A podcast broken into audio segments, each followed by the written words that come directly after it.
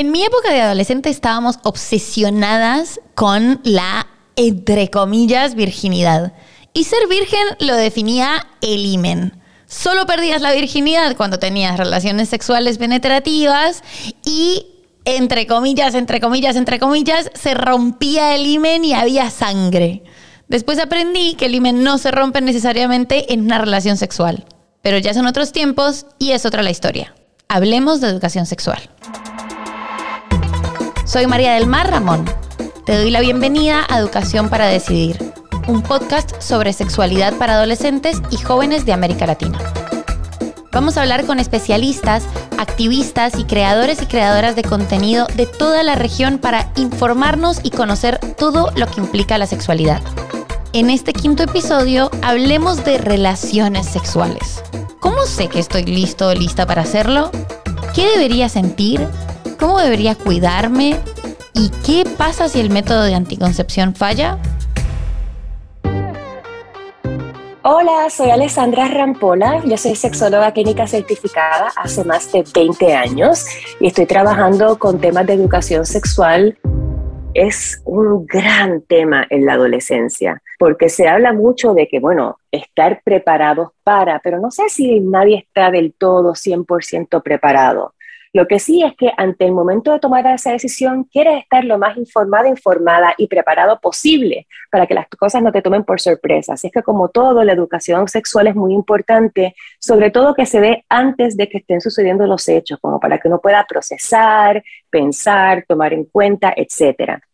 Me parece que la toma de decisión para iniciarse sexualmente en pareja tiene que ver con uno sentir que tiene eh, la información correcta sobre qué esperar en esa situación y que se pueda tomar desde un lugar de responsabilidad y de conciencia. Responsabilidad porque, por supuesto, la parte de salubridad y la parte de este, evitar enfermedad de transmisión sexual o embarazos no deseados es importantísima. Son situaciones reales y responsabilidades reales que se asocian con la actividad sexual en pareja y que es importantísimo tenerlo bien claro y haberse preparado y cuidarse de estas situaciones. Hola, mi nombre es Scarlett Membreño, eh, soy creadora de contenido y me encanta hablar de educación integral en sexualidad. Para saber si ya estoy listo o lista para una relación sexual, tengo que tener en cuenta algunas cosas. Primero, la información. Si tengo la información, si yo sé que debo protegerme, yo sé cuáles son las consecuencias de tener relaciones, eh, voy a estar como más tranquila y tranquilo con, con lo que quiero hacer si yo quiero eh, empezar mi vida sexual, tengo que tener en cuenta que los anticonceptivos me van a ayudar un montón porque estos me van a asegurar pues evitar embarazos no planificados y también evitar infecciones.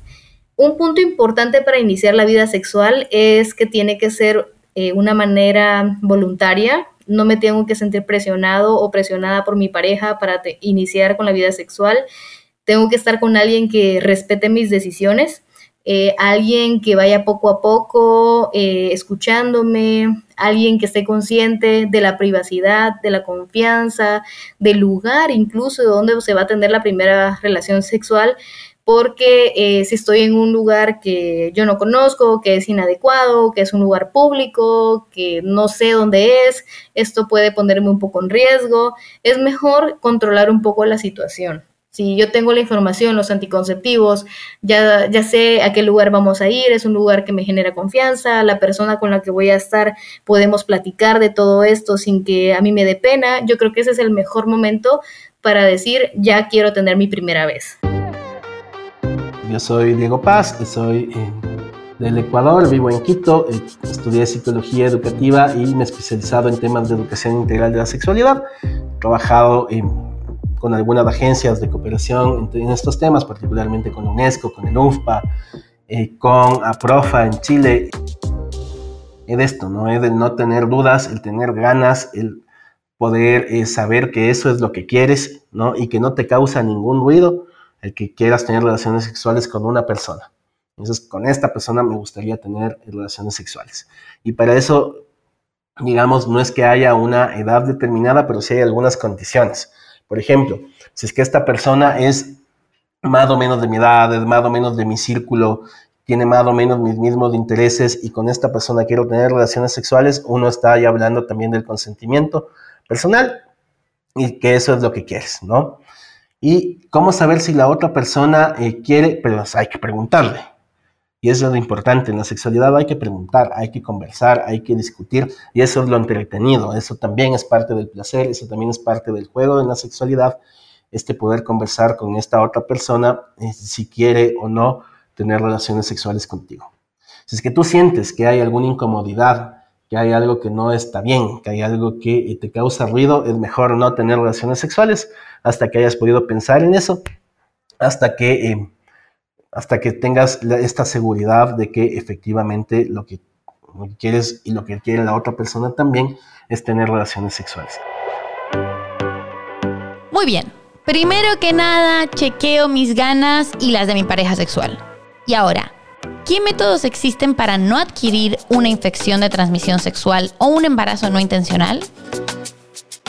Es importante utilizar anticonceptivos. El más recomendado para adolescentes es el condón, porque un condón lo consigues en cualquier lugar, es bastante accesible o te lo regalan y lo puedes colocar eh, siguiendo las instrucciones, no necesita receta médica y lo puede utilizar cualquier persona en general. El condón es el único método que nos protege de embarazos e infecciones al mismo tiempo. Y en el caso de otros métodos, podemos utilizar eh, las pastillas anticonceptivas que se toman diariamente o las inyecciones. Hay muchos métodos como el implante subdérmico, la T de cobre, el parche, el anillo vaginal. O sea, hay una infinidad de métodos para nosotras las chicas pero definitivamente si va a ser tu primera vez, eh, tienes que tomar en cuenta que el condón es uno de los mejores porque te va a proteger de embarazos, infecciones. Muchas veces la pareja con la cual vas a estar te va a decir, no, yo no tengo infecciones, pero no, no vas a saber si es, si es cierto no. Hay muchos hombres, en este caso, que son asintomáticos, que no presentan ningún malestar ni síntoma, pero sí pueden ser portadores de alguna bacteria, hongo, virus, y por eso es muy necesario usar condón. Si yo voy a tener una relación sexual con alguien más, utilizo un método de barrera, por ejemplo, como el condón, de esa manera estoy reduciendo casi, casi eliminando las posibilidades de que pueda adquirir una infección de transmisión sexual, incluyendo el VIH. Entonces es mi responsabilidad cuidarme.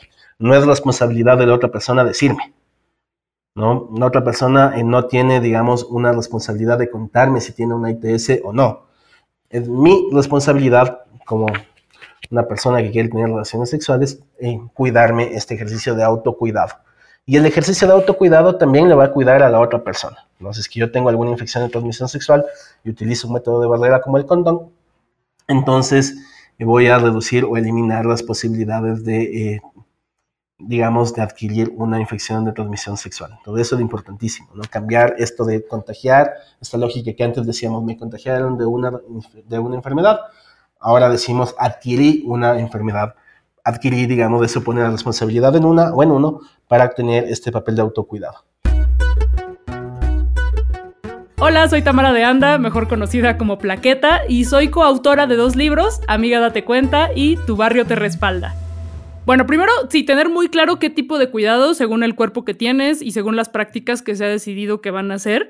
Como en todas las conductas de, que, que implican algún tipo de riesgo, necesitan hacer una reducción de riesgos y daños.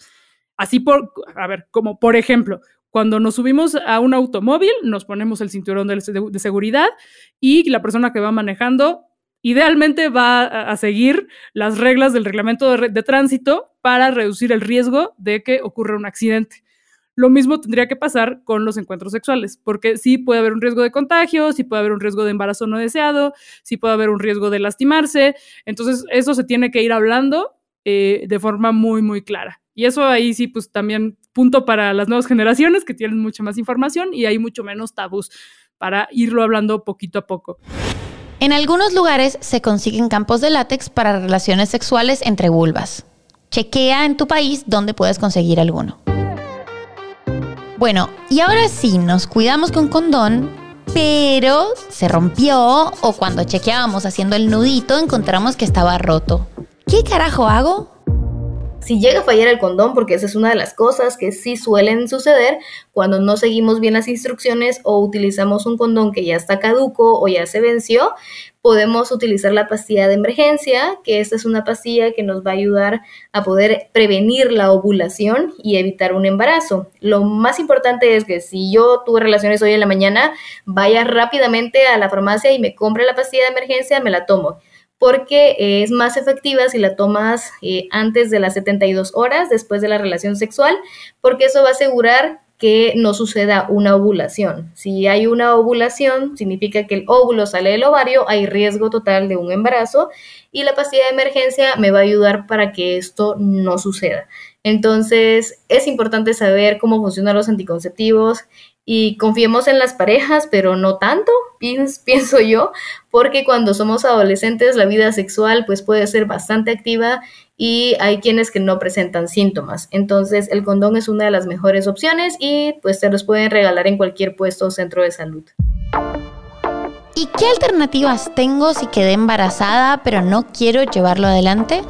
Tuviste una relación sexual y no utilizaste condón, y fue una relación donde se te eh, rompió el condón o no tomaste la pastilla o algo pasó y estás en situación de embarazo, digamos, tú puedes decidir sobre tu vida. ¿no? La decisión sobre continuar o no con el, embarazo es tuya, como mujer, ¿no? Como mujer y como cuerpo con capacidad de gestar, es tuya exclusivamente esta decisión eh, y la que tomes es la más adecuada. E interrumpir un embarazo es una decisión totalmente adecuada también, ¿no? Hay que desmitificar, hay que desestigmatizar socialmente lo que implica abortar. ¿no? Esta es una decisión que sin tus proyectos de vida, en, los proyectos que tienes en este minuto, no, no te cuadra tener, no te cuadra ser madre.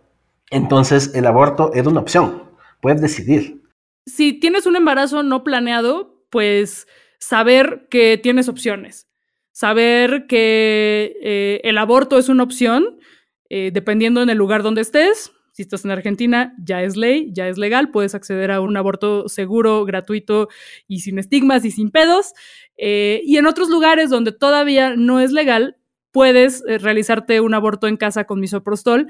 Hay muchísima información en línea, hay redes de acompañamiento eh, que te pueden ir diciendo qué hacer exactamente, qué hacer en caso de que algo salga mal. Ahora, es que no necesariamente algo va a salir mal, porque esto nos han vendido que no, es que el aborto es terrible, que siempre mueres, ah, abortas, mueres. esto, es, esto es mentira. Eh, los protocolos de aborto en casa con misoprostol eh, no los diseñó ahí alguien inventade, sino que están en la Organización Mundial de la Salud. Pueden entrar al sitio de la Organización Mundial de la Salud para ver cuáles son los pasos y el protocolo de un aborto en casa con misoprostol. Así que no hay ningún problema. Eh, saber que esta decisión es un hecho reproductivo más y que es una, una decisión estrictamente de salud, así como decidirías tomar un antibiótico o, eh, o sacarte una muela, la neta.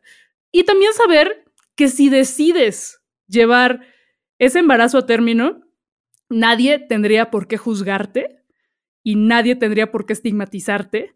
En el sitio plantparenthood.org vas a encontrar información precisa sobre los distintos métodos anticonceptivos cómo se lleva adelante un aborto y en qué centros de salud lo practican. Te recomendamos que la visites. Yo aprendí de la llamada primera vez, entre comillas, en las películas o series que veía de chiquita. Ahí como que todo encajaba. Era romántico, se veían todos hermosos, a nadie le dolía nada, sonaba hasta música. ¿Es realmente así?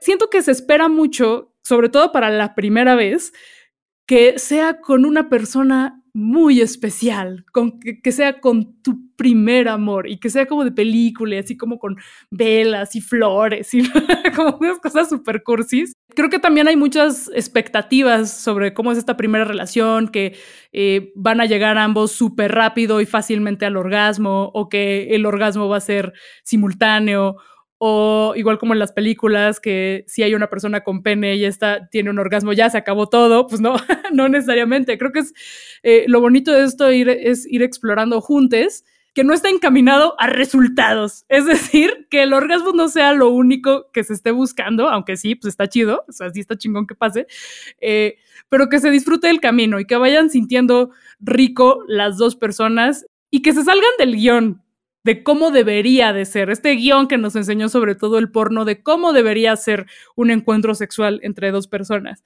Em, que sea mucho más platicado, mucho más hablado y, y mucho más divertido. Claro, qué delirio.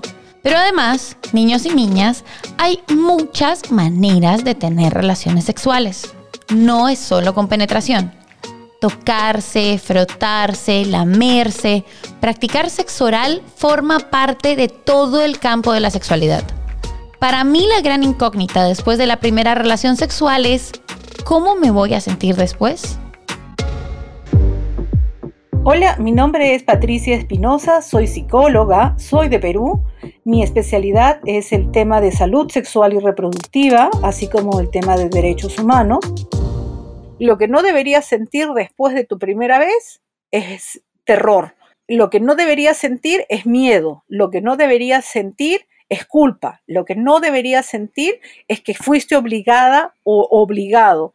Eso es lo que no deberías sentir. Después, ¿qué es lo que deberías sentir? En realidad dependerá de muchas, muchas cosas. El consentimiento significa no solamente el que tú le digas sí a tu pareja, eh, y digo no solamente que tú le digas sí, sino que realmente quieras tú hacerlo y no, no, lo, no lo hagas porque te sientes en la obligación de hacerlo.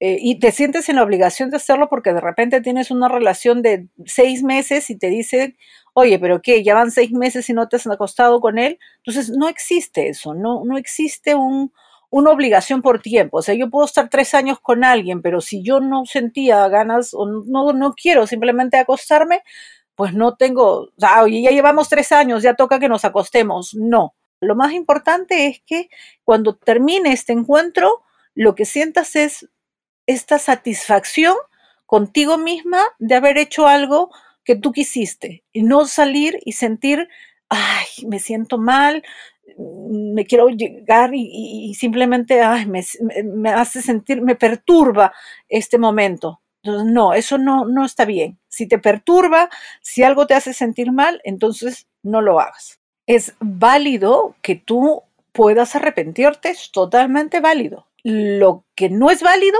es que si tú en ese instante dices, sabes que ya no quiero, y así estés desnuda y dices, no, ya no quiero, se te obligue a hacerlo. Eso, es, no es válido. Eso no es correcto. Si tú dices, así estés desnuda y digas, no, mira, ya me desnudé, pero no, no me siento cómoda, ya me quiero ir, eh, y te dicen, no, pero ya pagué el hotel o ya, no. O sea, dijiste no y no es no. ¿Puede ser que en el último momento te arrepientas? Sí, puede ser. E, eso es válido, que tú decidas no hacerlo. y se te obligue a hacerlo, eso es lo incorrecto lo bonito de esto es ir explorando juntos que no está encaminado a resultados. Es decir, que el orgasmo no sea lo único que se esté buscando, aunque sí, pues está chido, o sea, sí está chingón que pase, pero que se disfrute el camino y que vayan sintiendo rico las dos personas y que se salgan del guion, de cómo debería de ser, este guion que nos enseñó sobre todo el porno, de cómo debería ser un encuentro sexual entre dos personas. Que sea mucho más platicado, mucho más hablado, mucho más divertido. A mí me gusta reírme mucho mientras cojo, por ejemplo, eh, hacer chistes. y eso es algo que definitivamente no está eh, eh, en el guion de la película romántica ni erótica. Así que, amigo, amiga, explora ese deseo al máximo y cuídate y cuida a la persona que forma parte de ese encuentro sexual. A disfrutar.